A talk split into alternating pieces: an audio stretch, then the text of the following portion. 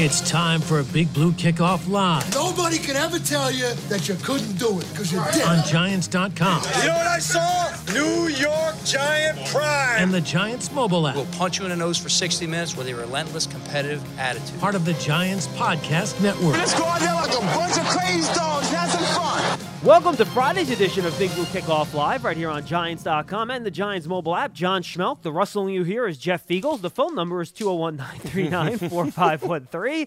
Hashtag Giants Chat on Twitter. It's all presented by the New York Lottery. Get out there and play. Jeff is doing some filing apparently mm-hmm. at the start of the show. There we go. And you can, you can hear all of Jets filing on the Giants Podcast Network, which is presented by Investors Bank.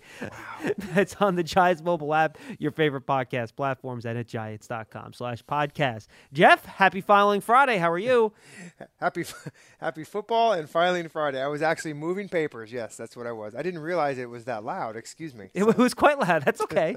Um, it just shows that Jeff's at home trying to get things done as he I- I tries to pay attention to the show while Tiger is teeing off on a par three down in You know Augusta. what? I, and I, you're right. I'm going to do. Hold on. I'm going to do you and the fans, everybody a favor. I'm going to. You're going to turn the it- volume up. No, I turned it off. I turned it off, John. It is no no longer a distraction. The only distraction now will be the sound of me flipping through the papers of my notes from last game. That's what I was doing. I was bringing up regular season seven Giants at Philly. Um, and this is the pregame show. This is how I have all my files. So now this is the nice, nice and neat printed out copy of our of our rundown that you always put out on Fridays. Usually, sometimes I get them late. Wink, wink.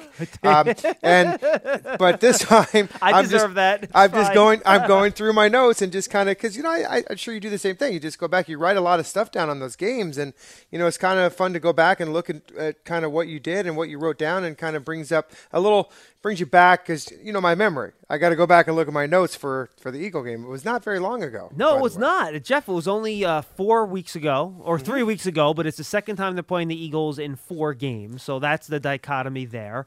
But, you know, the thing about it, and to me, that's interesting is while these two teams have played each other recently, and Philadelphia has only played one game since then against Dallas. They're coming off their bye last week. The Eagles are getting so much healthier on offense. Yeah, yeah. It's it's almost a different team. I mean, they're going to have four or five Yeah. starters that they didn't have against the Giants when they played them back in week seven. I'll go through the list very quickly for the fans. Jason Peters, left tackle. Lane Johnson, right tackle. He only played about 70% of the snaps in that first game. Alshon Jeffery, wide receiver. Dallas Goedert, tight end. Miles Sanders, running back. They might have Isaac Seumalo back, depending on what they do with him today at practice at guard. So that could be five or six guys that'll be on the field that did not play any or all of the snaps in their first matchup. So this is going to be a much better Eagles team offensively. So when you look at their rankings, Jeff, offensively, the Eagles' rankings offensively, quite frankly, stink. They're no good. Um, they simply have not been good this year because they've been hurt. And injuries play such a huge part in all this. They rank 27th in yards per game, 28 in yards per play, 25th in pass yards per play. Frankly, they've been bad. They've been a bad offensive football team.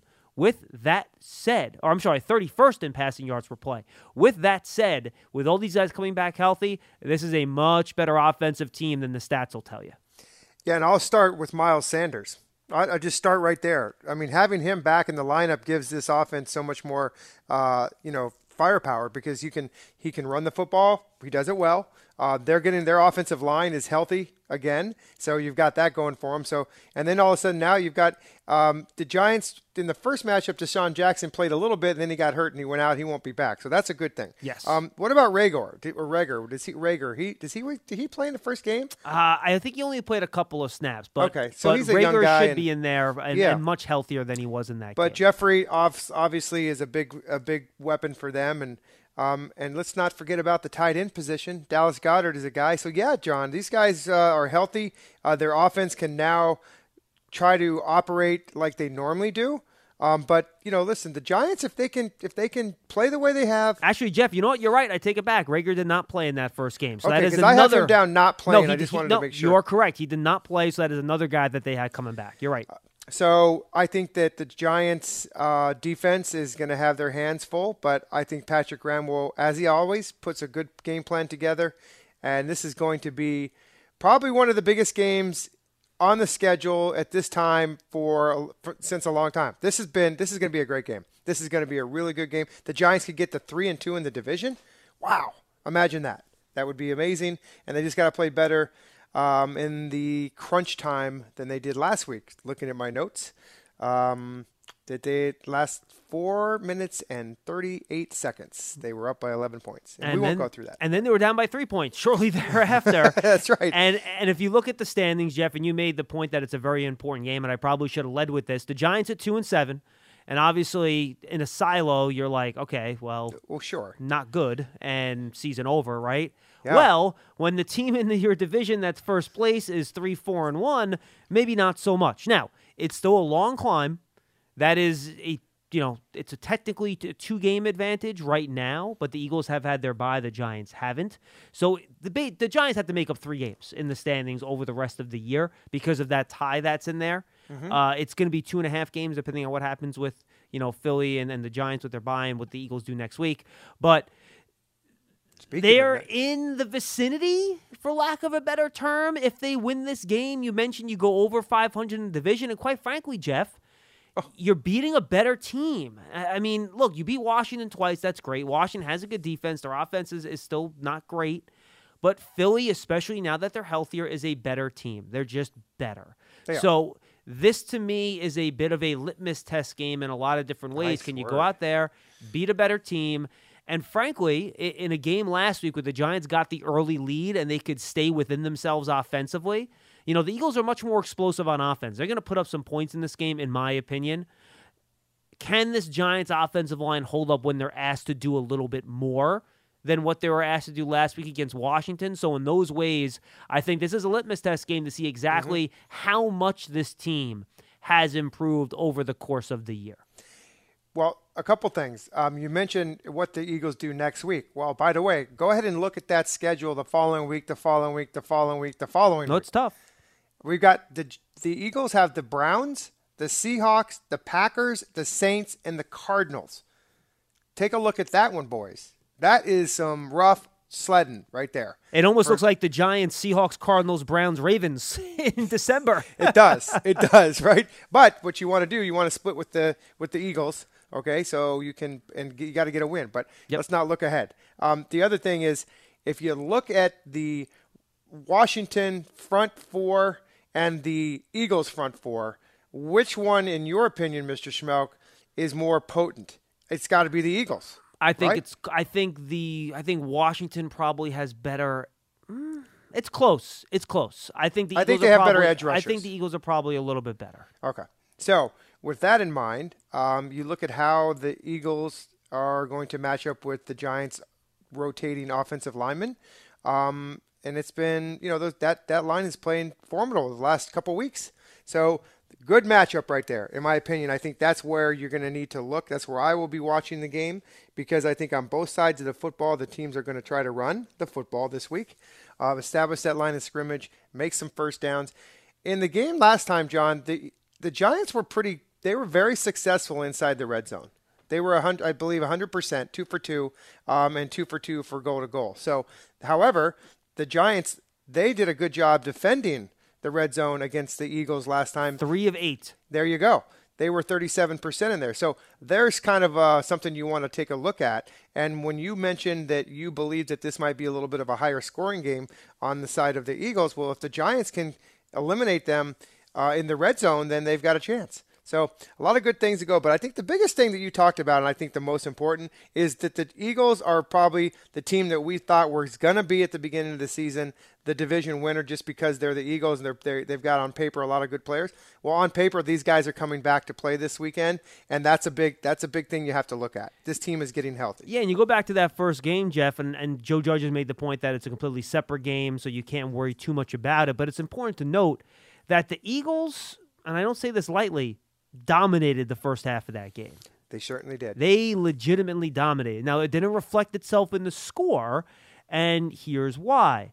They settled for a field goal when they got inside uh, the Giants' red zone. They had a 3rd and seven at the 13. They failed. They kicked a field goal.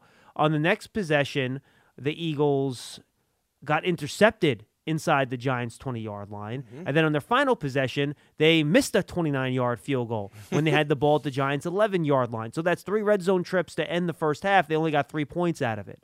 And the Eagles, despite all those injuries on the offensive line, all those injuries at wide receiver, they still gained 442 total yards. Carson Wentz in that game had a monster game despite all the injuries, 359 passing yards. So this, I think, is a real test. I think the Eagles or Jeff are going to look at the Giants' strength, which is, which is their run defense, to your point, and we're going to see a ton of play action pass on first down. And they're really going to try to pressure this Giants defense on early downs and try to push them that way and not play to the Giants' strength because you know how the Eagles work with that West Coast offense. They're a throwing team, they're not a running team. Yep.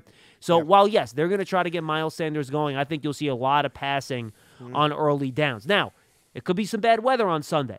Might be a little rainy, might be a little windy. We'll see how that affects this game. But uh, this is going to be a real test for the Giants defense too, and it should be fun.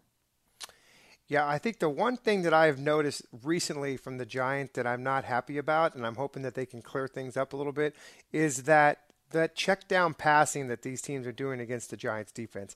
This could be a problem in the Eagle game. Um, Oh where- yeah, because they love throwing to the backs, man. Oh my goodness. Boston Scott, okay, Sanders, those guys just trickling out of the backfield and just checking down to those little five, six yard little completions. And what do those guys do? They make their player, they make people miss. Well, that's the And thing, and, and and the Giants didn't tackle well on those plays last week. They have to tackle better on those plays. They did not, and I, you know, I don't know what type of a defense it is. It's a prevent. De- I, I, I hate it, but a it zone. seems It's it's a just, zone. it's a zone and it's a drop down. Yeah, those guys just read it and just sit there and and like you said, I, I- I don't think that this Eagles team is going to throw the ball less than 35 times. They're going to put it in the air. Oh yeah.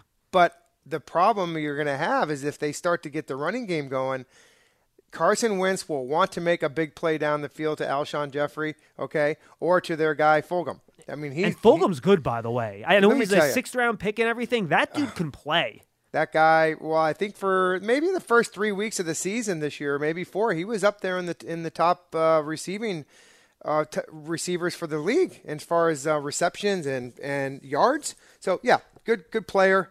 And those guys are out there, John. You find them. Darius Slayton's another one for the Giants. You know, they go out there. There's guys that can play that just get overlooked sometimes in And, the draft and process. Slayton, by the way, got slowed down by Darius Slay in that last game too, which is a Well, matchup that's to not, keep that's an eye not, on. That's not a you know that's not a fluke. I mean that guy is one of the best corners in the league, and so uh, we'll see what happens there. Um, I don't know. I, I, I feel like this is always the division games are close. We know that. I want to see out of this Giants team. I want to see them come off of a win and play consistently like they did to win last week. That's what I want to see. It's a division game, um, and maybe really take the next step and go two and zero in the second half of the season. That would be amazing to me with this team. No, I'm with you. All right, we got a full bank of calls. I want to get to you, but first, a couple of roster notes from practice today. By the way, Big Blue Kickoff is presented by the New York Lottery. Get out there and play. Were they outside, John? Uh, yes, they were outside. Paul Dottino reporting from practice. You can see it on his Twitter feed that he did not see Devonta Freeman out there. So remember, he's been battling an ankle injury. Does that he try? He practiced in the limited portion the first two days this week. So if he was in fact, you know, you know, Paul, he's getting a little older. Maybe his eyesight's not what it used to be. But if if he was in fact not out there. Does that mean Alfred Morris gets called up again for this game, Jeff? Which would mean it's the third time for him, which means they would have to sign him to the active roster. So that's one thing to keep an eye on. And they also called up Kyle Murphy, an undrafted free agent interior offensive lineman, uh, up to the active roster as well. And I see that they released a couple guys too. Yeah, and I wonder if the Murphy move, by the way, has to maybe another team was trying to poach him off the practice squad, and they said so they did that, and then and then maybe you know that that way you keep him in the program.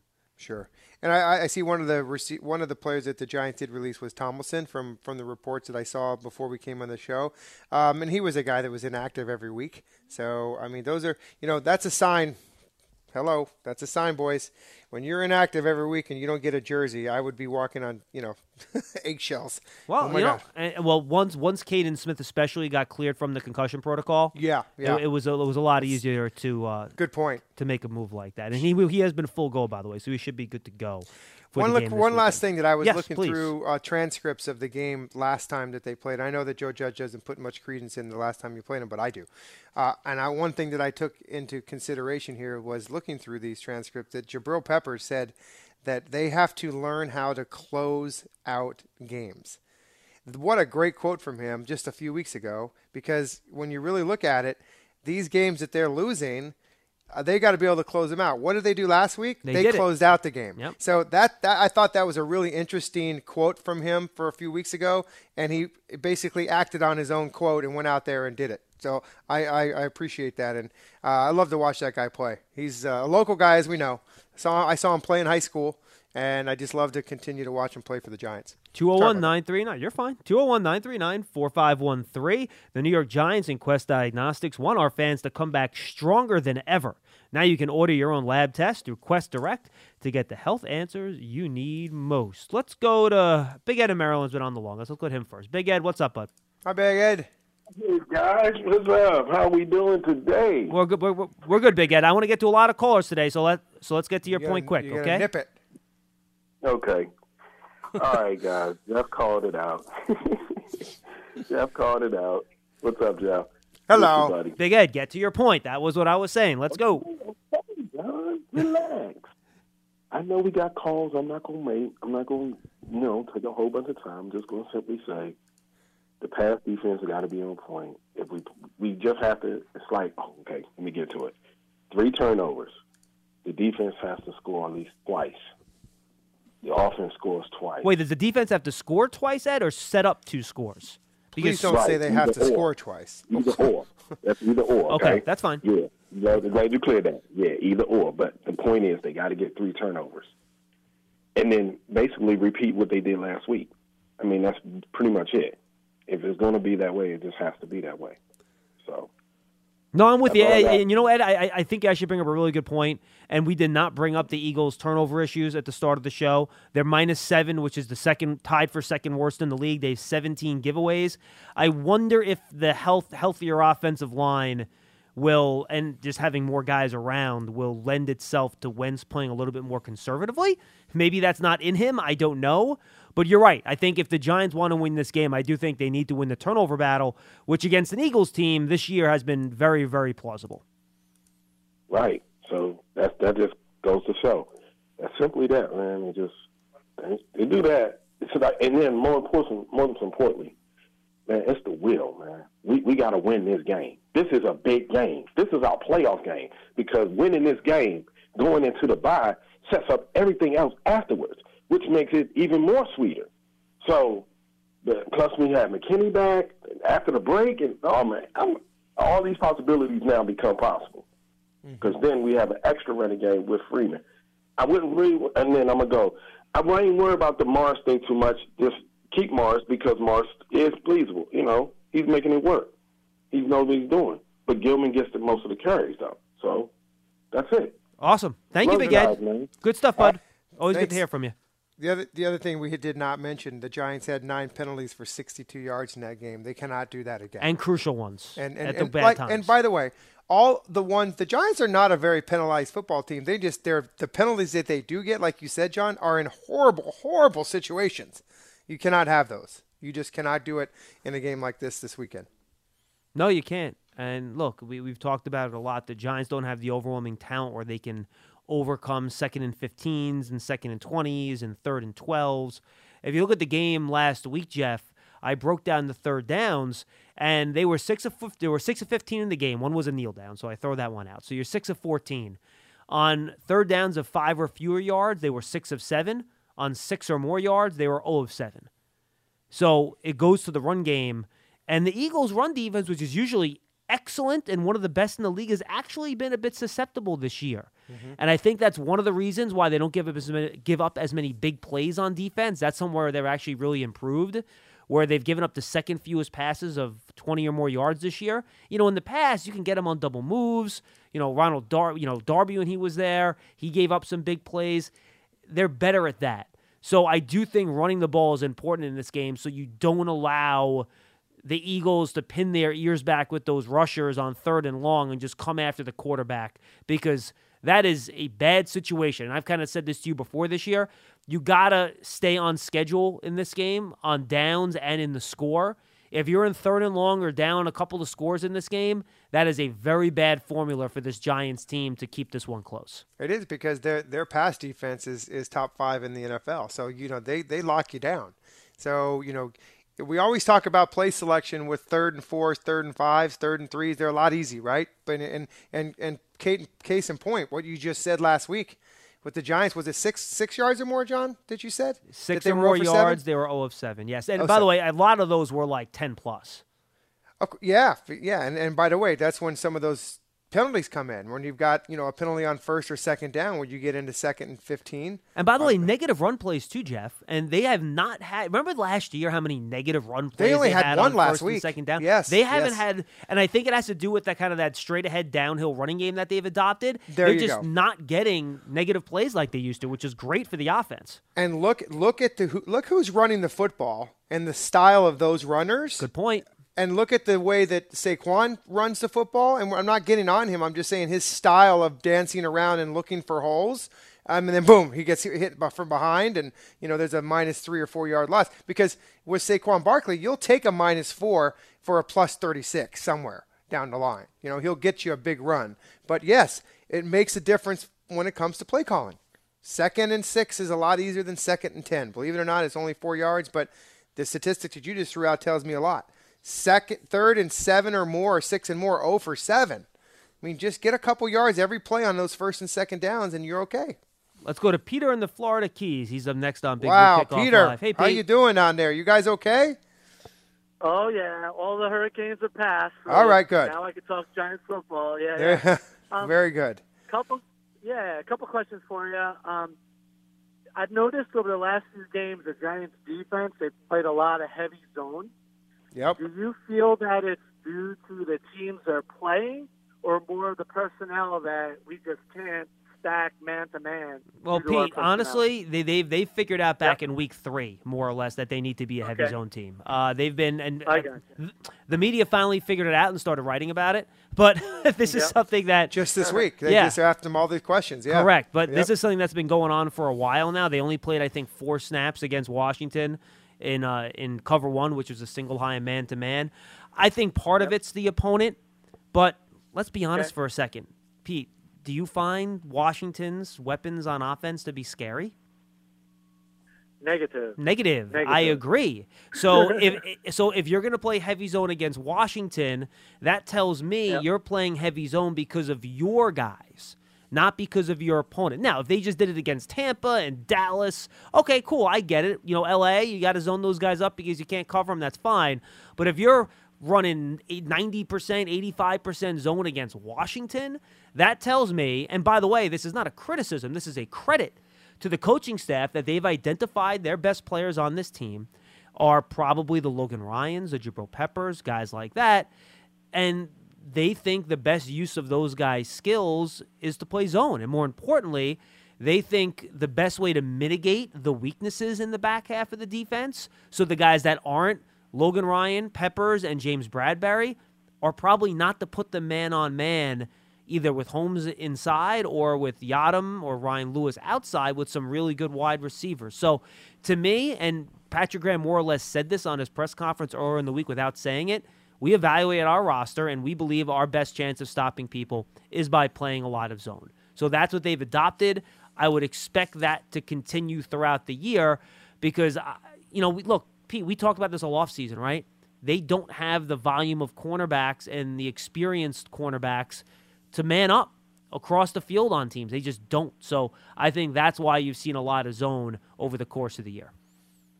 Valid point. Valid point. Uh, Jeff, I I uh, appreciate that Saquon comment, and I think Mhm. you're onto something there with respect to the power scheme or the run scheme. You know, me personally, I would prefer the three to four yards every every down instead of the negative two and then breaking thirty. You know, Yeah, because yeah. it jacks up the whole flow of the game. You know what I mean? How Sure. many times do we see three and outs? You know, with Saquon versus this, I'm dare I say it, dynamic running style that we have currently. Um, Well, so Well, I wonder. I do wonder, by the way, if you put Saquon in this scheme, that's more of a Yep. downhill scheme and not an outside zone, would the negative runs for him be reduced too? I don't know the answer to that, but I'd like to see it. It's interesting. Yeah. I guess I guess it all comes down to if he's going to dance instead of just hitting the hole. Yep. You know what I mean? Sure. Uh, one last point. point, one last question I have for you guys. Um, it sounds like the mystery guy for this year for me that I haven't heard his name called often is Dexter Lawrence. Is he in the rotation where he's getting the same amount of snaps as Tomlinson and uh, Leonard Williams? Is he seeing less snaps? That's why we're not seeing him making plays. Maybe I'm just not seeing it or hearing it, but I wanted to kind of get your, your feel on that. And thanks, guys. No, Pete. Yeah, good stuff. Great calls. And Jeff, I'll give you the numbers and then and then I'll let you answer the question. Okay. Defensive snaps this year: Leonard Williams 445, Dalvin Tomlinson 380, Dexter Lawrence 361. So Okay. these guys are all in the same neighborhood together. They are, and and it's all situations, okay. Um, and and Patrick Graham and the and Coach Spencer rotate those guys all around, so it just depends on down and distance. I mean, when you break all those numbers down, if you really went down and broke them all down to down and distance, you know, maybe Dexter Lawrence would be playing more snaps than those other guys. It just depends on the situations in the game. and I'll give you some numbers. This is some of the analytics that are out there. Mm-hmm. Excuse me on these guys. Would you like pass rush first or run defense first? Run Jeff? defense, Run defense. first and second Okay. down. Uh, this is this is Pro Football Focus's numbers. Okay, so these are not official. The tackle number is going to be much lower because they don't willy nilly give out tackles like the official scorers do. Uh, they have Dalvin Tomlinson for 23 tackles, Leonard Williams for 14, and Dexter Lawrence for 20. Uh, run stops. I guess that means you, you stop them short of where you need them to go. I guess would be how they develop that. I'm not sure what the exact number is. Dalvin Tomlinson 18 run stops. Dexter Lawrence 12. Leonard Williams 11. And then tackles for losses slash tackles for no gain. Tomlinson 10. Dexter Lawrence 4. Leonard Williams 6. So all those guys are kind of in that same zone in terms of rush defense. And you remember, guys just don't get a lot of glory for doing that dirty work inside. And you know that that's the argument too for for picking a defensive tackle um, in the middle of the first round. So pass rushing stats, I'll give you these, Jeff. Uh, Leonard Williams has six quarterback hits, 16 quarterback hurries, and five sacks for 27 total pressures, a 13.5% win rate. Dexter Lawrence, two sacks, four quarterback hits, 10 quarterback hurries, 16 total pressures, a 12% win rate. And then Dalvin Tomlinson has one and a half sacks, four quarterback hits, eight hurries for just an 8.5% win rate. So Lawrence not as good as Leonard Williams, but better than Dalvin Tomlinson in terms of rushing the passer. And now you realize you realize why Leonard Williams wanted the distinction of being a defensive end, right? Because I mean, he wants to get paid like a defensive end, um, even though he plays inside and he also plays outside too. But uh, you know, yeah. So and again, I, I, I like I said, I think it's just a matter of situational stuff. You know, what the where those guys are in, and you know. Um, they, they all play different different times of the games and they have that rotation going through. But listen, Dalvin Thompson, in my opinion, is having a, a super year. I, I think he's he's making plays every game, every week, um, and so is Leonard Williams. All three of those guys are playing well. Hey, look, and Jeff, that's a big reason. And I, I got my three calls on the line. I will get to, I promise. But that is the reason I think this defense is able to play as as well as it has. And I think there there are some numbers that worry me a little bit. Like they've dropped down, and I said this with Paul yesterday. Jeff, they've dropped down, and we talked about this in the offseason, the the pass yards allowed per play stat, which I think is a very important one. They were ranked 30th or so last year. Well, they're down to 23rd this year now in pass yards allowed per play defensively. So that to me is a red flag, but the rush defense is still phenomenal. Fifth in the league, 3.7 yards per carry. And I think that's helped them give up, to your point, they're giving up some of those dink and dunks, right? But they're not allowing the big chunk plays. They did it last week because of a couple missed tackles, but they're not letting teams get the ball over the top on them. You're not seeing a bunch of deep passes, guys running free, and, and things of that nature, Jeff. And that's because of that front. They're they can play two safeties deep all the time. We talked about this with Eli Manning on this show, what, three, four years ago, Jeff? When teams are just playing two safeties high against him all Oh, game. they killed him. And people complain, why isn't Eli throwing it down the field? Well, it's because you have two safeties deep. Mm-hmm. And that's what this Giants defense is basically doing to other teams. you know, back then it's because the Giants couldn't run the ball at all because the line wasn't good and they didn't have great backs. But now the Giants are doing that the other way because their front is so good at stopping the run, they don't need to bring that extra safety up, and it's helping them prevent some of those big plays down the field. And and and I give a little kudos to that linebacking crew too. Oh, Blake has Um, been great. You know, so I think that at times they can, you know, he stands up at the line of scrimmage and he'll blitz or he'll back off in coverage, and you know, I, we don't talk enough about that guy. How you know he? By the way, and we had a lot of fans call up and complain about that signing in the offseason. Of course. And I thought he has been exactly the guy that we talked about when they brought him in. Really good against the. Run, a good yep. leader, and by the way, solid in zone coverage. You don't want him chasing around tight ends and chasing around, you know, Boston Scott coming out of the backfield and man to man. But you know what? Patrick Graham saw it. He goes, "Look, if we put this guy in zone, he's pretty disciplined. He'll do a nice job, and he has." Yeah, and he does have good speed, and he has obviously a knack for the football. I mean, every single time, Martinez, Martinez, Martinez, he's there. He's just if you watch him and watch how he just scours the line of scrimmage and understands where the plays are going. And by the way, that's from a lot of film study and understanding tendencies that these guys do in their preparation during the week. Always in the right gap, Jeff. He's always in the right place, and it's just lovely to watch. It really is. Absolutely. We have we have the OGs on the line right now of callers, Jeff. We have Scott, Len, and Joe. Just Wow, some of our they should have their own show. Well, those they should have their own show. Those three guys. let's not give them any ideas. Let's let's go to Scott, in New Mexico. He's been holding the longest. Scott, what's up? Hi, Scott. I wouldn't mind my own show, by the way. I figured All that. right. That's why I wanted Jeff to keep his mouth shut, Scott. I'm going to keep it short since you have the other two guys waiting. That's Oh, what a nice Uh, caller. Yeah. Uh, I've looked at the stats on both teams, and I have agreed with pretty much everything you've said, John. But when you look at actually uh, comparing the two teams together, we have more passing yards than Philadelphia, have more rushing yards uh, than Philadelphia. You already talked about the turnover ratio, which we lead in. Uh, I always look at the offensive plays uh, per you know per per uh, play, and uh, Philadelphia I think has 532 plays so far offensively, and they're averaging 5.0. And by the way, Scott, We- just FYI, the only reason the Giants have more total passing yards is because the Eagles have had a bye week. If you look at their passing yards, Oh, that- that's true. If, if you look at the Eagles' passing yards per game, it's about 20 yards higher than the Giants. Just FYI. Right. Uh, but I looked also at the offensive plays that the Giants have. They have 547, and there's a tenth of a difference uh, between the two teams. They have 4.9 compared to 5.0. Where the big bugaboos are, of course, is in touchdowns and also in sacks. Uh, you know, they've had 28 sacks. We've had 22. Uh, we are scoring. We have 23 touchdowns, and they have 28. So, No, Jeff, uh, no, Jeff Scott, the you're but Scott, by the way, uh, you're 100% right on all those numbers, but that's the point I tried to make earlier that with all these guys coming back, and now maybe I'll end up being wrong, in which case you're going to end up being right. I think this is probably a better Eagles team on offense than those numbers dictate because they're that much healthier. You know what I mean? Right, and I'd I'd also like to see Alfred Morris uh, brought up, even though that's going to create some consternation, because I think that's an important aspect. They have to be able to have time of possession. I think he's one of the players that can do that. So overall, and I'll get off the air. Do you think it's such a stretch that the Giants can't compete because they? We had this argument with Tampa Bay. Oh, they can couldn't do anything compete, Tampa Scott. Bay, and They then, can compete. Right, and that, and that was my point of bringing up some of these stats. And I just want to get your overall perspective of what the Giants specifically have to do to beat the Eagles. And I'll get off the air. air. Thanks, guys. Thank you, Scott. Good call. Um, yeah, look, uh, we, guys, we're not trying to make it out that the Giants don't have a shot in this game. And look, we, we were really worried about that Tampa Bay two, game two weeks ago, and we were wrong.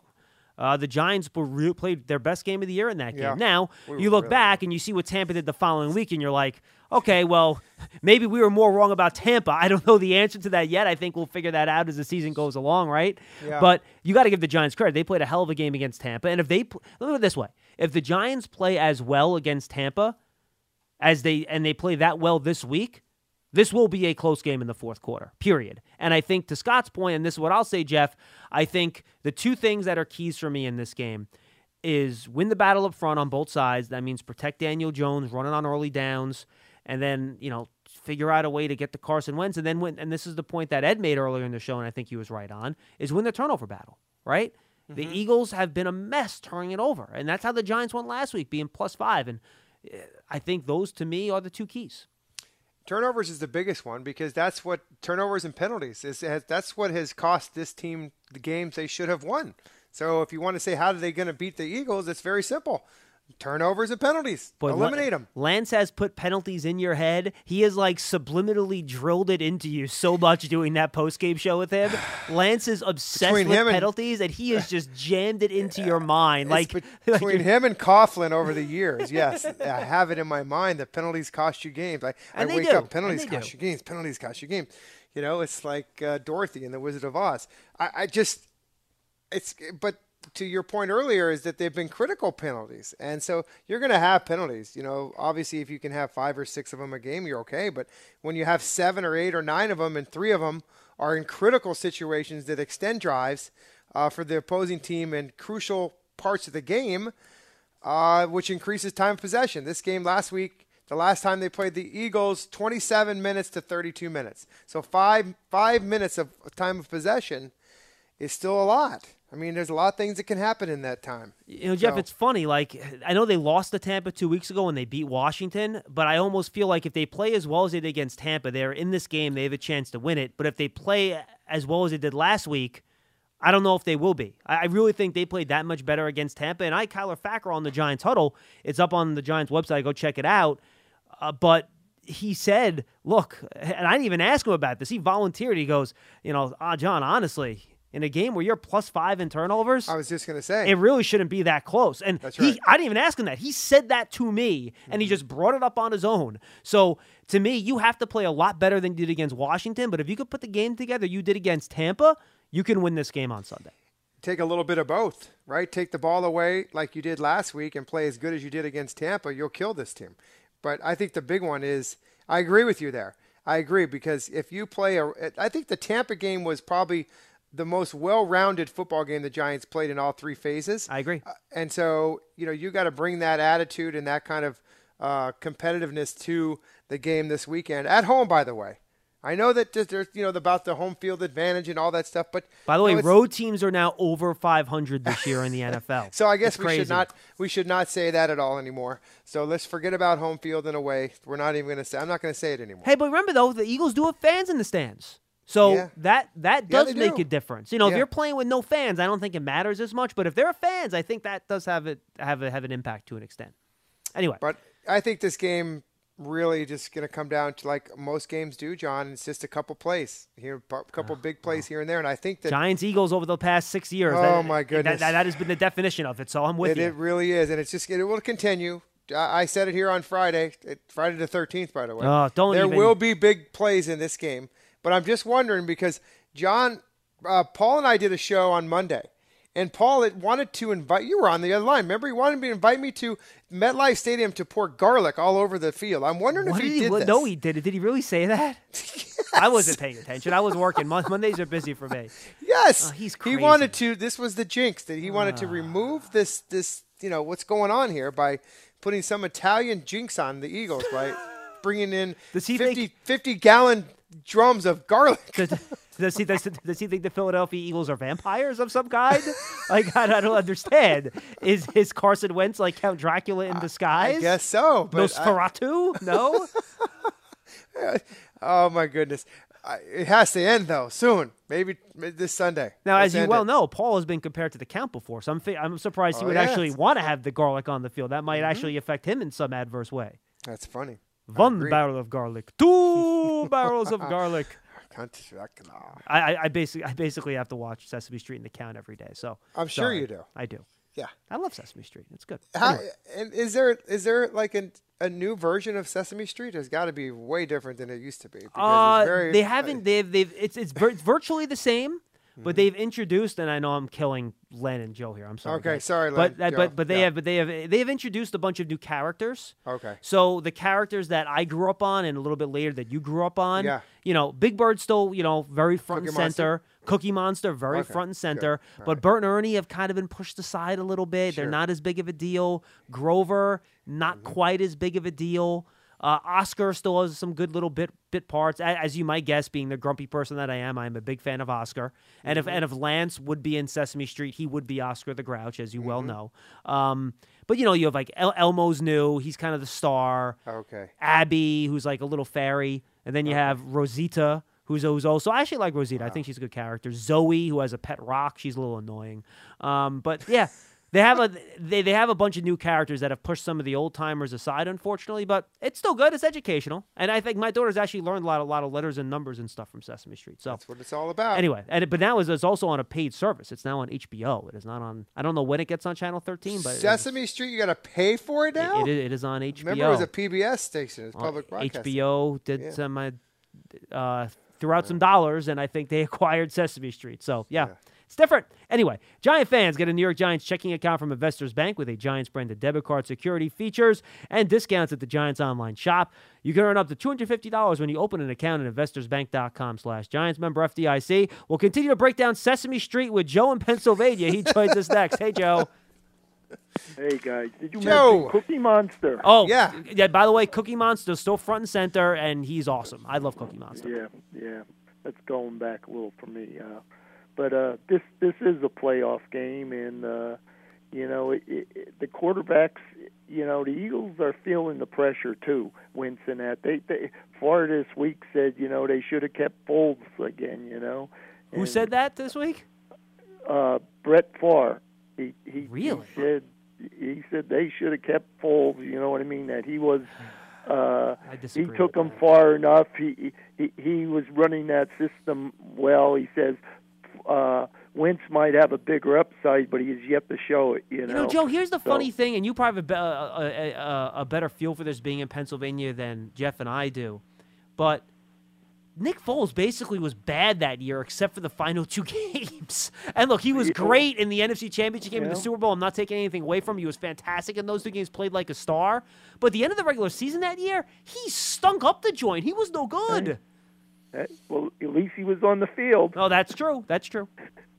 So you know what I mean, and showed up. You know, but he was running the system well. So that's all. Hey, that's all. But all I'm saying, this is adding pressure to the Eagles. You know, they're they're feeling it. You know, they feel like this is a team. They're a better team than the Giants. They said the Giants are im- improving, but they're they're a better team. They want to uh, fight it out in the pits with us, and we'll see who's tougher. You know, so it's you know I hope we can. Uh, we're going to want to run the ball more than them, I think. So, but I think when we do throw the ball, I hope our receivers, you know, want to catch that ball first. Make sure you catch it, especially in this bad weather, you know. So, uh, uh, but one thing I did notice, you know, not last last year and the years before, where there was a lot of receivers running wide open. And that that's done with. But what what's on me this year, i and it happened last week two in the Washington game, in the blitzing, we're we're we're not recognizing the blitzer that's coming up on the line of scrimmage and he's running free in there and Daniel ain't noticing him either. On that play he got hit and almost could have fumbled it, he held on. It was a, a clear blitzer. And our, our uh, receivers, tight ends, and that all they have to do is turn around. Then they don't even have to run down the field there, so they are wide open and they can run for ten yards. They were showing it on the film, so I hope they recognize that, you know, and uh, uh, on picking up these blitzers, whoever. It just seems like the offensive lineman, the the back, uh, the back who's in the backfield, and and even our quarterback, they're not recognizing this guy, and he's running right free in there. I've seen it a lot this year. So I hope they they really worked on that and can pick that up. That's a big play. So, uh, but uh, if we can run the ball, uh, uh, uh, you know, and hold them, we we got to make them earn it and run it down the field. They'll Wentz if they if we hold them and keep them in there and keep uh, keep it close. He may throw it up there again, and give us more chances, just like it happened in the Washington game there, where the pressure was on and uh, what's his name, the quarterback threw a couple picks. There. Alex Smith. So, uh, yeah. Yeah. So uh, All right, I Joe. hope we can can do it and uh, go Giants because it'll set the tone for the rest of the season if we win this game. No, I'm with you. And look, just getting over the hump against an Eagles team that you've lost, what, 21 out of 26, is it, Jeff, now? I think the numbers Yeah. or 21 out of 25, something like that. It's So a lot, John. just getting over the hump's a big deal. And I will say this: I think the Giants have been better the last couple of weeks at picking up some of those blitzes. They got him on that corner blitz when when Jones kind of got lit up. They faked the the double mug in the A back with the in the A gap with the two linebackers and brought Mm-hmm. the corner. And the Giants didn't pick that one up. I think they've been better at it. And it'll be interesting now as they continue to rotate these offensive linemen. Will Hernandez will be back, but Lemieux's still going to get rotated in. You're rotating in Matt Peart at left and right tackle. How does that impact some of the blitz stuff? Though the Eagles are not a heavy blitz team, folks. They pressure a lot. They're really good at getting sacks and pressuring the quarterback, but they don't blitz a lot. So this is going to be more about the offensive line holding up one on one, Jeff, than Yes. dealing and Yes. figuring out blitzes. because they have a really good secondary. They've built that secondary up and they rely on that pass rush without having to blitz, which gives them a lot more time to cover. And so, and they can do it. Those guys can get home. And it's just got to be responsible and fundamentally sound and give Daniel Jones some time to, to make his read and plant his foot and throw it. I would like to see Daniel Jones, if he if he can, to get outside the pocket a little bit and move or move the pocket and give give give those receivers time to get open. Um, because if you don't, he's going to be sitting in there, and if he has to stay in the pocket, ball security is at a premium with this Eagles team. All right, they, I- they will rip it out of your throat. All right, I looked up the weather, Jeff. So 50, right. 57 on Saturday. Are you going to sound like Paul Dottino now? High at 57. I'm not going to talk about like the dew Perfect. point or anything like that. Perfect. Um, wind at 15 miles per hour, gusting up to 30. Oh boy. 50% chance of rain, but it looks like the rain has moved more to the evening hours. So we might get the game in before it starts, but you are going to have a little bit of wind there, A little and bit. and a chance of rain. So that's what the weather looks like. And the and the wind for for fans who've never been in that stadium, the wind is nothing like the Meadowlands, old stadium. Um, the wind in that new stadium is a little bit less. So when you when I used to hear 30 miles an hour, I would run and jump under my covers and basically want to never come out. Um, but but uh, I hear 30 miles an hour. That's not going to. It's it's it's a lot, but that stadium doesn't have a whole lot of wind in it because it's just so much. It's just so big. Well, it's high. basically a big air conditioning vent, so the wind kind of blows through it, right? I mean, you really have you have all the slats, and this isn't me being derogatory, just telling a stating a fact that you know the concourses kind of open up onto the field, so the wind, rather than kind of getting stuck inside and swirling, it kind of just blows right through it a little bit, Mm-hmm. you know. Yeah, yeah, and there's the wind on that, and and we'll get, we'll get to the call, but the wind on that field is from the 20 yard line to the goal lines on each side. Other than that, the middle of the field, there there really isn't much wind. I remember Lawrence Tynes was telling me that Interesting. that a lot of times, you know, he wanted to kick a further field goal than a shorter one because did, there wasn't much wind when the ball would first start out. So, um, yeah, not long, like 50s plus, but you know, the the, the 42 yarder was a lot better than a 28 or a 30 yarder because there was much more wind down there inside the 30 yard line. Well, and on those shorter ones too, right? You're putting more air, air underneath it, so the wind has a better chance of moving it because it doesn't have quite as much velocity, right, going towards the goalpost. Yep, yep, yep. A lot of stuff that goes into it, but I think the Giants, if they can not have to throw the football and run it, then they'll be okay. All right, here we go. 201 939 4513. It's all presented by the New York Lottery.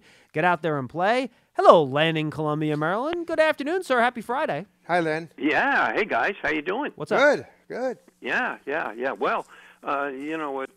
It's hard to talk about a two-seven team in a big game, but hey, it's a But big it's game nice. But it is. It is. yeah, it is. I We mean, are. it's a big game. Uh, you know, division rival at home. Um, you know, we got to turn this thing around. Uh, we we got to start now. Maybe we can't go one and five in a division. Now we won't do that this year because we've already won two games. But yeah, you know, we got to get on the winning side in you know in the division. You know, Len, that- you gotta eventually that's- beat- That's how I measure growth. Yeah, and Len, you Yeah, eventually and, you eventually got to beat somebody that's not Washington in the division. You know, they have Yeah, beaten there you go. Washington the last couple of years, yeah. but you got to beat Philly or Dallas at some point. you, you know, and you, and you, this is, I think, this is where you really start evaluating your players. Yep. Um, you know, how did they do against division rivals? If these guys aren't good enough to beat the Eagles and the Cowboys, and we're going to go two and four again in division, then we we got to think about getting new guys. Uh, and let me let me give you a couple of examples here. Um, look, Slayton got slowed down last week, and in the first Eagles game on that Thursday night, uh, he got you know he got he was he was slowed down by Slay, who's a good defensive back. Jeff already spoke to that. And last week, by the way, Kendall Fuller is a very underrated yeah, corner. He's yeah. one of I the mean, best in the league. You know, uh, uh, if if if our best outside receiver can't do better than he's done in those two games, we got to look for a better outside receiver. Well, Len, I, and I think maybe what that's telling you is that at least not right now in his second year, Slayton might not be a one yet. He might still be just a very good two. You know what I mean? Yeah, well, that's and it may be that that's the way it's going to turn out, but that but that leaves a void, John. Sure. Which means we got to look for a one. Absolutely. Well, you're, Yeah. you're trying to develop. and- you're trying to develop Austin Mack into being a, a formidable receiver too. He's a big guy, six foot two. I don't think he's 215. a. I don't think he's a one though, Jeff. He No, doesn't. no, have no. speed I, I'm not. I'm saying trying to develop him to be a good receiver, but not a number one. You never know. Yeah. Our our best our best chance of having a number one is Slayton. Yes. Uh, everybody, all the other guys are twos, guy. I mean, they are. So we're hoping for Slayton. And what I'm saying is, if if he can't, uh, you know, if he can't get out there and and catch six, seven passes and a touchdown against Slay, uh, you know, I don't know. And and the other key spot, and you know, you talked about how the Eagles dominated us in the first half of that Thursday night game, and indeed they did. I thought in that first half the best player on the field was Kelce. I mean, he was moving around our offensive linemen like they were just pawns. Just well, he's great. over there. He's a great player. Now, he's a, he's a terrific player, but hey, that that brings up this point. Um, come on, Dalvin. It's a contract year. I- If we can't, if we're going to go two and four in the division, uh, with you getting pushed around by Kelce, I'll, I'll go get somebody else. I'll move Lawrence inside. So, um, I mean, these it's it's time for us to play our best against these division teams Yeah. or else you got to you know you know you say it's a wasted year. Um, and so those and you know the safeties, John. I know they're the best pair of safeties we've had in quite a long time, but I, I'm still uh, for me they're still a little suspect. In what Let's way? see them come up. I mean, there's a you know there's a lot of yardage being gained through the pass, and it's not just that one cornerback position. Um, you know, I'm I'm not c- convinced that those two guys are the safeties of the future. Now I'm keeping my fingers crossed on McKinney, even if we have to look to next year, not the rest of the season. That that he's the kind of guy that can really be a game changer in there and get us to four and two in the division. Um, y- you know, I, I, I guess I sound like I'm a little frustrated, and and I am. Well, they are two and you seven, know, Len. I understand. I mean, I mean, it's time. It's it's just it's just time to win these division games. no, I, I, And I'm with you. um, you know, and and you and so so let's see these guys really come. You, you, you know, Tomlinson. Let's see him push Kelce around, and let's get Martinez to 12 to 14 tackles. Because that's that's that's the key. If the nose tackle is tying up that center, if you run a three-four defense, it's all about it's all about Martinez getting to the ball carrier. no, it's mm-hmm. true. And, and it all starts. It all starts with that nose tackle. I'm I'm optimistic, and so I'm going. But I'm going to ask you guys this, and, and you, you've alluded to a couple of numbers, but and I'll start with Jeff. Jeff, when, when you're in the going through practice leading up to a game, mm-hmm. do the coaches start setting goals? Like, you know, we don't want to punt more than three times. Well, there's Uh, there's we want we want them to punt five times. Uh, we want to hold uh, we want to hold their running game to less than 100 yards. It- Sure. it- does that kind of talk take place in the locker room, Jeff? Yes, it does. But you know, the offense and the defense set their season goals. You know, there's a big no, a lot of times on the offensive meeting room or defensive meeting room. There's a big board, um, Len, that has you know those numbers on there. These are the numbers we feel is this is the, I would say the uh, equation to win. And What are some one- examples of those numbers, Jeff? Well, I guess Yes, uh, yeah. you know less than 100 yards rushing for for a team. Um, penalties five or less. Um, turnovers, you know, win the turnover battle every week. You know, Yeah. um, you're not going to not turn the football over in the NFL, so you know that. So going into it, you just but you want to win it. Um, special teams, uh, field position, uh, drive starts. And then, you know, so there are, yes, the answer is to now there's special goals on a weekly basis because of your opponent. You know, you might have some dynamic guy like Saquon Barkley who, you know, you hold him to 100 yards as an opponent, you're going to win the game most likely. So there's different types of individual goals every week. But the answer is yes, they put them up, they game plan, and on Wednesday when you're given your game plan, uh, you open up that book and there's your goals for the now, week. now, Len, I will say this: I don't get the sense that that's something Joe Judge necessarily does. He said a couple times on pressers that I don't really get locked into the numbers, and I think that's something the coaches kind of look at internally. Mm-hmm. The way I think they approach it with the players mm-hmm. is that they're focused on such you know, minute detail and simple things like assignment football and doing your fundamentals correctly that they Yeah. don't want to put a lot of that big picture stuff in the head. You know, it it goes back to the old Patriot mantra, do your job, right? And I think that's really what their focus is on with the with, with the individual players week in, week out, depending on the opponent. It does. Let me I, let me I- just. I think I, I think what will happen, John, is if we get if we someday get to seven and two uh, under Joe Judge, he'll be more concerned with those individual goals. I agree with that. I That's think fair. At two and, I think at two and seven, uh, you know, he may be talking about he may he you know he may be talking about some other things. But I, I always think those kinds of goals are important. They are Um, important. They're t- uh, they're and, hugely you know, I try important. to I try to make them up. I, I for example, I think we got to have at least two turnovers. Two takeaways. Hopefully you mean, that right? wins the turnover battle, but I think we got to get to 2 I agree. You know, I think that's fair. And uh, if if those Eagles tight ends run wild, and I'm going to throw a number out there. If the Eagles tight ends catch more than six balls, we're we're in serious trouble. I mean, we got to control those tight ends on on the Eagles. All right, Len. All right, Thank hey, you. let's win this game. Hey, Thank thanks bud. for taking my call. Hey, thanks Right. for calling it, bud.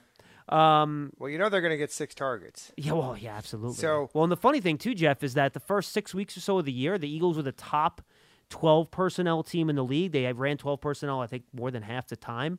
But the last two weeks, or last two games that they've played in, they've been in eleven personnel like eighty percent of the time. So, and then again, remember they have injuries at tight end and stuff like that. But um, they've been a lot more eleven personnel with their receivers. So I think that's something interesting to keep an eye on. Yeah, well, the health of your team determines that a lot. Bingo. You know, Mhm. so And and until um, Ertz gets back, which might be in a week or two, then th- that's probably how they're going to work it. Yeah, that'll be the more eleven. Yeah, exactly. And I, I, you know, the tight end is an important dynamic to that Eagles offense. So I mean, six catches. I, I, I don't think that that was. If you're going to give him six catches, as long as there's six catches and for a total of thirty yards, I'm right. okay. Yeah. yeah. Well, yeah. You, you you have to prevent those chunk plays, whether it's down the Mm-hmm. seam or those deep over routes, things like that. Anyway, Charlie and Portland, Maine will wrap us up. All Hi, our old timers got in. Charlie had to make his voice heard. What's up, bud? Hey guys, hey, I'm going to start my own uh, show too, and I'm going to call it Giant Nation. I Soulmate see now, or Charlie. Uh, cellmate? Charlie, I'm I'm a radio guy, so I'm going to give you a really good piece of advice on something you could name your show. Okay, call it the, the Giants Asylum. and you and you can open the show. Welcome to Charlie's Giants Asylum. I think it's perfect. Hey, that's that's a good one too. Go ahead, Charlie. What's your point? Hey, what my point is this. Look, look at all these quarterbacks. Look at Herbert. Look at Barrows. Look at Burrow. Murray. Look at all these guys, right? And even this guy from uh, Jacksonville put up 400 yards, and I don't even know his name. He just came in. Well, you didn't know Burrow's name either, issue. so that's fine. Huh? Nothing. Go ahead. But all these guys are lighting it up. They're lighting it up, and they're playing incredible. And Daniel Jones is not even in their class. He's not even in their class, What, what do you right? want to, I mean, what do you want us to say? I want, I want you to say that this guy is not a franchise quarterback. Charlie, we can have, have to that say, you discussion after the season. You don't have to make that decision in November. There's seven games left. I've said it a Well, bajillion ma- times. Why are you why are you forcing me to make that decision before I have all the information I can have? because he's making the decision every time he plays. I'm just telling you about these other quarterbacks. They're rookies. They come in three, four hundred yards. They're lighting it up. They're throwing it down the field. And by the way, in can't fairness, Kyler Murray has not been great passing the football this year. He's been great running it. He has not been great passing it. In fairness, and Lamar Jackson, by the way, hasn't been great passing the football this year either. Just FYI on those two specific guys. Just saying. Okay. How But good was? they're How, all- let me ask you a question, Charlie. How good was Oregon in college? How good was Huh? LSU in college? How good were those guys in college? What kind of players did they have around them in college? What kind of development did they have in college? Yeah, but that what Daniel kind of Jones plays didn't? do they have now around them? I, you can't tell me the Chargers' offensive line is much better than ours. Well, they might be. Who knows? I don't watch a lot of Chargers. I, I think it's better, and, and and he also is Keenan Allen, by the way, who's excellent. Yeah. Yeah, I tell you what, I, I, I was? I wanted to say this to, to Joe before, not to Joe, to uh, Len. You know, I, I'm looking at the, and I don't want to even go here right now, but John, John I know John doesn't either, but because we haven't even started about the draft, but. But boy, you talk about one of looking at quarterbacks. How about looking at some of these receivers that came out last year in the draft? Oh, I would man. love to get a receiver like one of these guys that these teams grabbed last And year. And Jeff, they're saying this class might be better than last year. Well, then let's go. Let's go. Sign me up. Last year it was a center that? I wanted. I wanted I want a receiver this year. I mean, like, whose fault's that? We didn't pick anybody. We didn't grab anybody. Charlie, there's so year. many. we were working on the offensive line. Charlie, there's so many needs. You you can't fill them all in one year. I'm surprised that we're you gonna didn't- have a Oh, by the way, Charlie, I was going to ask you: Are you still upset they haven't signed your Davian Clowney? You called up for four straight weeks this offseason screaming why the Giants didn't sign Clowney. Nice. What do you think about that now, What's by the way? with Clowney? What's He's wrong with clown. Clowney? Look at his stats this year. Okay, For how much? Yes, uh, yeah. Charlie, we got to go. It's one o'clock. We got disruptor. to I watched that game. He is not a I disruptor. watched that game. I, I watched that game last night. Oh, Jeff, I want to ask you. Hurry. That poor punter. Hey, Yeah. had you ever like shanked the ball and then the next play you got it blocked? Yes, yes, I know exactly what he went through. I, I told John before Yeah. we came on. I was in a Raiders Thank game Charlie. We when go. I was with the Seattle Seahawks, and I had one of those games, and I would never ever forget it. It was a it was a, a Sunday night game. It was raining. It was cold. I had a two punts blocked, and I had also a punt returned. I think for Oh, either a touchdown or something. I don't think my I think my net average was negative that night. I really do. It was that bad. That's a rough Um, day. By the way, and by the way, just FYI, Jeff, I think Leonard Williams has been a much better player than Clowney has this year. Uh, how about more And of a not close. consistent player? He's been better. Uh, consistent, better. Right? Pick, you know, take whatever Yeah. word you want. All right, thanks for being with us, everybody. Jeff, good stuff. We'll talk to you on Sunday for our pregame show at 11:30. Okay, on the Fan. John. Thank you, Pearson. Thank you, callers. Thank you, everybody. Thank you. Have a great weekend, John. I'll talk to you over the weekend. All right, Big Blue Kickoff is part of the Giants Podcast Network, which is presented by Investors Bank. It's on Giants.com, the Giants mobile app, all your favorite podcast platforms. Big Blue Kickoff Live has been presented by the New York Lottery. Get out there and play. For Jeff Feagles, I'm John Schmeelk. We'll see you Sunday, 11:30 on the Fan. Preview Giants Game Day, presented by Bud Light at 11:30 on WFN in New York. We'll see you then.